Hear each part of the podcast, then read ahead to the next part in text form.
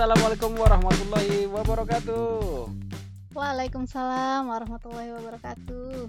Alhamdulillah akhirnya bertemu kembali di podcast ini setelah satu minggu lah, seminggu lah kira-kira nggak ketemu Lebih ya. dari seminggu kayaknya sih. Ya oke bersama saya Cak Beng.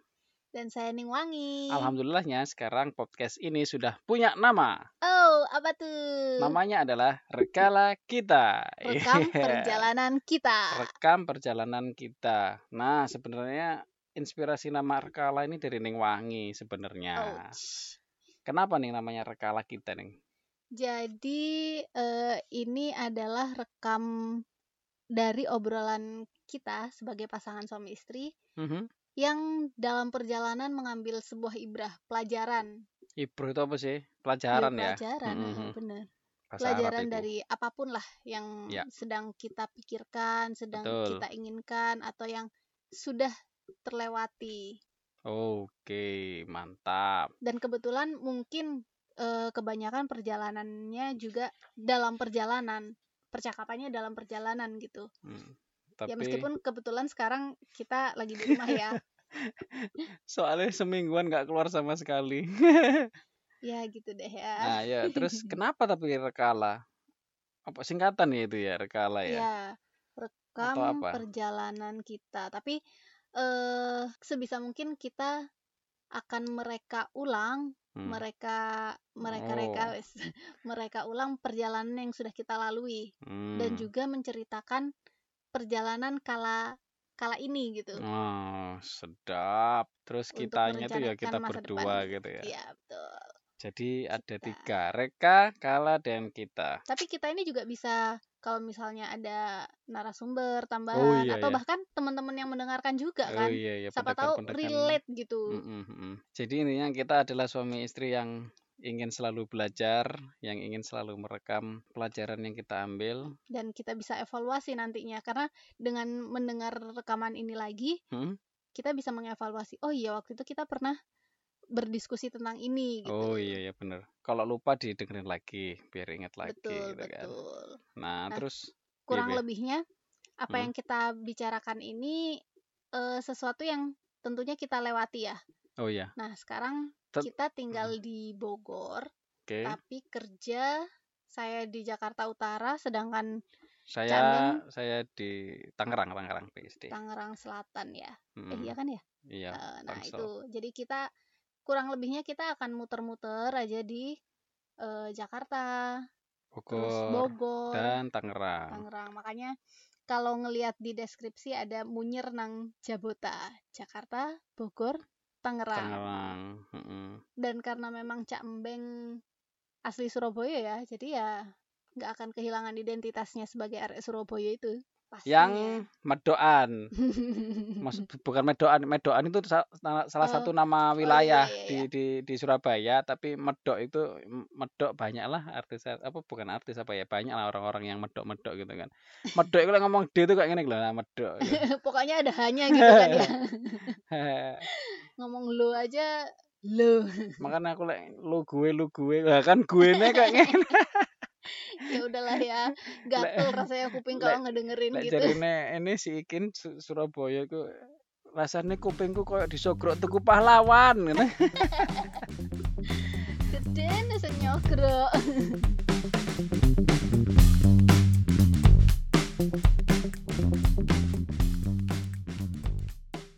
Oke oke itu tadi kan kita sudah memperkenalkan Rekala rekala podcast ini kita tadi ya apa? nama kita gitu ya. Mm, Nah mm. sekarang kita masuk ke inilah berkenalan ke podcasternya. Wih, siapakah Perkenalan kita. siapakah itu? Penasaran nggak sih? Iya, sopo sih Bambang iki? Cik Mbeng iki sopo? Ning Wangi iki sopo Iya, gitu kan. lapo sih dirungokno Iya. ngono ya. Yang pasti seperti hashtag kita di di apa deskripsi itu kita kan eh, arek Surabaya ya. Aku arek Surabaya jadi saya lahir di lahir dan tinggal besar di Surabaya dari usia 0 tahun sampai 21 tahun. 21 tahun berarti kapan itu Lek, 21 tahun? 2012. Iya 2012. Ya iyalah. 2012. Ke hijrah ke Jakarta gitu kan Merantau. istilahnya merantau. Jadi selama 21 tahun itu benar-benar di bawah ketiak ibu ya. Yo ai. Apa kata ibu lah, melok apa jadi ibu bapak lah pokoknya. Ya Oke, kan oke. sehingga di umur ke-22 baru ya terpaksa keluar dari zona nyaman. Tapi ya alhamdulillahnya ternyata nggak telat kok. Maksudnya untuk mau apa merebuild waduh merebuild. Misalnya kan ya dulu kan ya bayangin lah mungkin teman-teman di sini para pendengar di sini sudah pernah tahu ya jadi atau mungkin merasakan jadi selama dari lahir procot sampai umur 21 tahun 21 lah ya wis gede tuh kalau di Jepang itu 21 tahun kita sudah bisa mandiri Loh kok nyambungnya ke Jepang toh? lu iya kok iso ya Pusing. Padahal enggak ya, kalau mungkin eh, teman-teman di sini men- melihat ya membaca deskripsi kita kan gagal move on dari Jepang, ya betul. Mhm. Jadi kita sudah pernah eh, as a couple kita tiga tahun bareng hidup di Jepang. Asik. Kalau Neng Wangi sudah lima Lima tahun ya in tahun, total ya. heeh. Kalau aku total tiga tahun. Ya Ya, maksudnya heeh. ya karena Neng Wangi berada di Jepang duluan lah intinya seperti itu. betul betul. Jadi ya itu tadi balik lagi setelah 22 tahun eh, baru baru mencoba dalam tanda kutip hidup mandiri. 21 tahun. Oh iya, ya kan 22 tahun. Terus jadi Oke. keluar dari zona nyamannya itu loh, Mm-mm. terpisah keluarga terus akhirnya ya long story short kita menikah di tahun 2014. Kemudian Itu umur berapa? 25. Oke. 25 2004, 2014 terus habis itu 6 bulan LDM terus habis itu aku nyusun nyusun sampean nyusul nyusul ke Nyusul waktu ke Jepang ini ya mau wisuda. wisuda yang S2 S2 ya. Jadi that's why itulah kenapa eh, kita pingin mungkin mungkin ada teman-teman di sana yang lagi dengerin ini saudaranya kah adiknya kah terus apa ya Ya teman, sahabat, Ya, semualah atau ya mereka sendiri, yang teman-teman mungkin sendiri. Relate ya oh kok hampir sama nih gitu kan terus ada kepingin Apanya oh yang mau sama? ya ya aku selama sekian puluh tahun itu hidup di sama Oke. keluarga terus habis itu wah aku pingin mau entah nikah atau apa kan pasti keluar dari zona nyaman kan gitu loh Oh, lah gitu. bisa ngambil oke. ibrohnya tadi apa ya istilahnya ya Artinya eh, meskipun selama sampai menuju dewasa itu di bawah ketiak ibu, bukan berarti saat dewasa itu ini apa namanya nggak bisa, mandiri nah gitu kan. betul Selalu Allah itu selalu memberikan kesempatan. Yep. Kalau kita memang berminat gitu Mm-mm. dan berusaha. betul sekali makanya itu eh, siapa tahu ini bisa berguna silahkan oke berarti eh, hashtag selanjutnya yaitu sok sibuk kerjaan emang siapa sih sok sibuk kerjaan Lah, yo cambeng dewe lah yo sibuk sih. gak sibuk lah ya memang kudu ngono memang harusnya begitulah ya maksudnya ya kita memang eh, saya sekarang saat ini bekerja di dunia konstruksi di mana tiada sebenarnya di konstruksi kan nggak ada hari libur ya sebenarnya apalagi loh sampai sampai malam-malam ya. Mm-mm. Pekerjaannya dimulai juga baru malam gitu ya ya. nutup jalan dulu gitu kan Hmm, tapi kan sebenarnya kalau untuk belajar kapan pun bisa gitu ya. maksudnya Cuman eh, waktu waktu apa pun yang kalau ingin dipelajari itu mau sesibuk apa pun itu perlu Disempetin. menyediakan Betul. waktu gitu kan. Nah, cuman kita nih kadang ngerasa sok sibuk. Makanya itu ditulis ngerasa sok sibuk karena eh, terkadang aduh eh, gara-gara ngerjain ini nih belum bisa belajar apa gitu. Hmm. Termasuk ini belajar podcast ya. Karena kan ya sudah sudah ada keinginan bikin podcast cuman aduh ya apa ya, ya apa ya akhirnya alhamdulillahnya dapat info yang kelas podcast itu ya wes akhirnya ya ya wes lah akhirnya Betul, betul. langsung aja lah sikat dan memang Cambeng pingin banget bercerita gitu ya tapi pingin nulis nggak ya itu ti- itu dia tadi males sibuk nulis oh lebih ke males ya bukan karena sok sibuknya ya ya karena kan kalau jadi penulis itu kan katanya kan banyak membaca sedangkan kalau aku banyak mendengar jadi ya harusnya oh iya iya iya iya. bercerita bikin simpel aja. Oke oke, banyak mendengar berarti banyak bercerita, Iya. banyak membaca, banyak menulis. Nah, Lah kalau aku nah. nggak suka mendengar, nggak suka membaca ya apa ya? Ya makanya nih belajar. Oh iya, makanya. Oke oke oke. Iya, makanya aku lebih banyak belajar Iya, gitu ya. iya, iya, iya. Yo, ah, makanya itu kan. Intinya kan sambil belajar dan dan hashtag yang terakhir kan tetap sosialisasi ya. Ya, ini juga salah Salah satu yang satu kita media pelajari pembelajaran gitu ya. ya. Jadi biar kalau ngomong itu apa namanya? Biar bisa diterima orang banyak lah, baik itu orang tua ataupun anak-anak gitu kan. Iya, ini juga sebagai salah satu media untuk belajar berbicara dengan bahasa yang baik Hmm. gitu.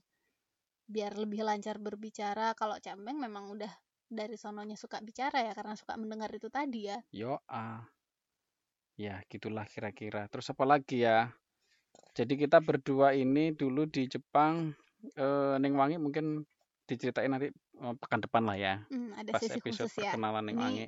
ini khusus Cambeng Intinya ya. kalau saya ke ke Jepang itu apa ya hal utama yang saya kejar adalah menemani istri. Bonusnya bisa S2 sekalian gitu Jadi kan. bukan kebalikan ya. Ya walaupun izin ke kantornya sekolah. Tapi eh, modusnya adalah Modusnya menemani bukan saya. bukan modus Bukan, niatnya. oh iya. Niat niat utamanya Apa memang bedanya itu. tuh modus sama niat? Beda lah, ntar aja dibahas lah, jangan sekarang dibahasnya. Lumayan Eh, panjang itu. Terus ya di Jepang intinya karena memang eh, kepingin menemani istri ya sambil sekolah dong biar nggak biar tetap diizinkan untuk kerja istilahnya. Karena waktu itu pernah eh, pingin resign, cuman kan orang tua nggak ngebolehin. Oh, jadi saat mau ke Jepang Mhm, itu ya mhm, mhm, waktu mhm. itu. Ya wis akhirnya lah terus di Jepang pun juga eh, sedikit demi sedikit akhirnya mengikuti culture-nya Jepang ya. Jadi yang baik-baik banyak banget eh, culture yang baik di Jepang ya kayak disiplin, terus taat aturan. Jadi mereka kan eh, aturan ada itu untuk ditaati ya. Ya, Kalau di kita untuk kan karena ya untuk ini apa kenyamanan bersama yang mereka pikirkan, bukan iya. sekedar kenyamanan mereka sendiri gitu. Yap. Terus habis itu itulah kira-kira apa lagi ya? Udah. Ya, jadi intinya di masa lalu apa ya yang sudah dilewatin mungkin nanti diceritain lagi lah ya. Eh, ada sesi-sesi nanti kita akan cerita Iyalah, tentang di Jepang dulu kayak gimana, kok bisa ke dapat Jepang. beasiswanya gimana gitu Nah, dapat kan. beasiswanya.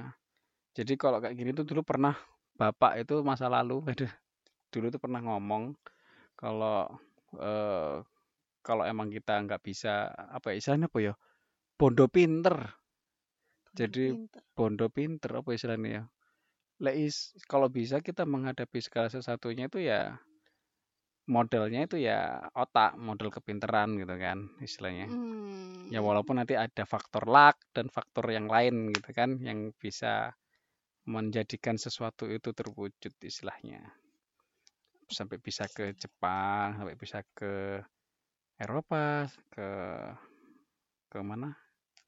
Korea kayak gitu kan. Yang belum ke Amerika sih. Iya bener ke Amerika. oke. Jadi kira-kira seperti itu. Mostly mungkin kita akan bercerita tentang di Jepang ya. Maksudnya ya nggak sih? Maksudnya karena kita memulai kehidupan kita as a couple suami sebagai suami istri itu memang di Mm-mm.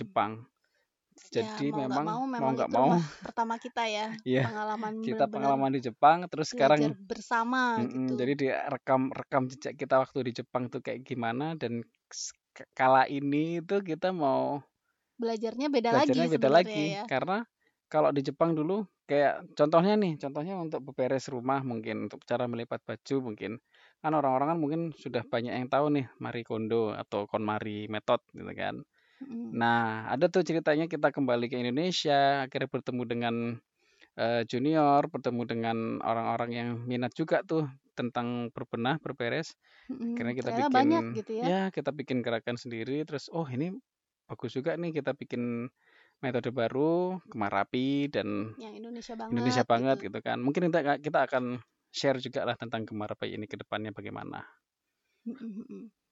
Ke depannya nih, hmm. eh kira-kira apa yang ingin dicapai sebagai cambeng?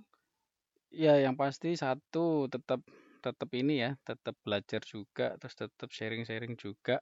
Karena kalau apa ya katanya kan kalau kita menyampaikan itu kan berarti kita juga belajar lagi. Sama lah kayak gini kan. Kita bikin podcast, kita menyampaikan terus kita nanti ketika di satu titik tertentu mungkin pas lagi galau atau lagi apa kan terus dengerin lagi, ini didengerin lagi kan mungkin bisa ya.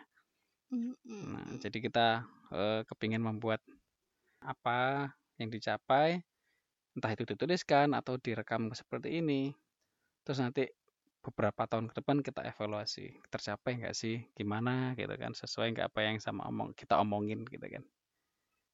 Bisa kayak gitu. Iya, iya. Eh, s- gini deh, Hmm. eh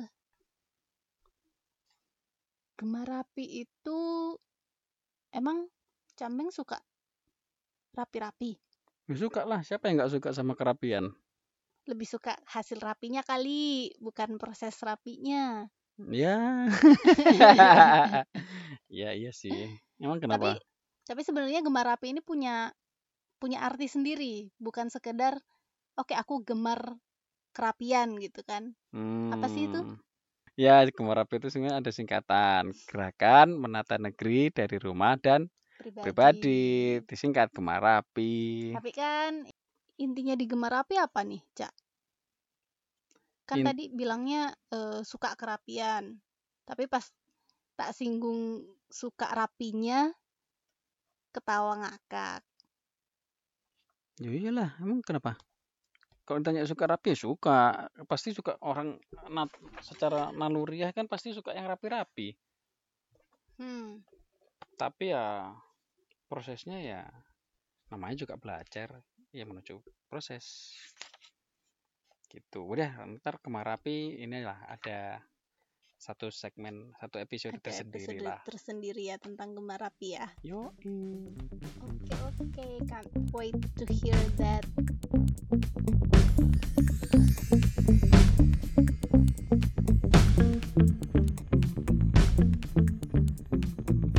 Yowis, mungkin itu dulu kali. Emang mau ngomongin apa lagi? Ada lagi nggak yang ingin diperkenalkan ke pendengar? Hmm, apa ya? Wis, wis paling. Udah kali ya. Ya udah. Oke. Oke, itu tadi perkenalan dari Cak Embeng sebagai salah satu podcaster dari Rekala kita. Yo, jadi intinya kita ada cuman dua podcasternya ya di sini. Maksudnya hostnya ada dua. Eh, ya kita, saya Mbeng dan eh, Ning Wangi. Jadi kita as a couple. Mungkin ke depannya kita juga akan mengundang teman-teman yang sama lah ya mungkin eh, punya pengalaman juga yang bisa di share, yang punya rekam jejak yang Relate, relate, yang bisa di share benar-benar. dengan kehidupan yang kala ini dan juga mungkin nanti akan menjadi pelajaran untuk masa depan. Oke, jadi kira-kira itu aja perkenalan dari saya Cak Ambeng. Nantikan perkenalan tentang saya di episode selanjutnya ya. Oke, pastinya dong. Baik, terima kasih. Eh, saya Cak Ambeng pamit. Saya Ning Wangi juga pamit. Yuk, terus belajar. dan jangan lupa berbagi. Terima kasih. Wassalamualaikum warahmatullahi wabarakatuh.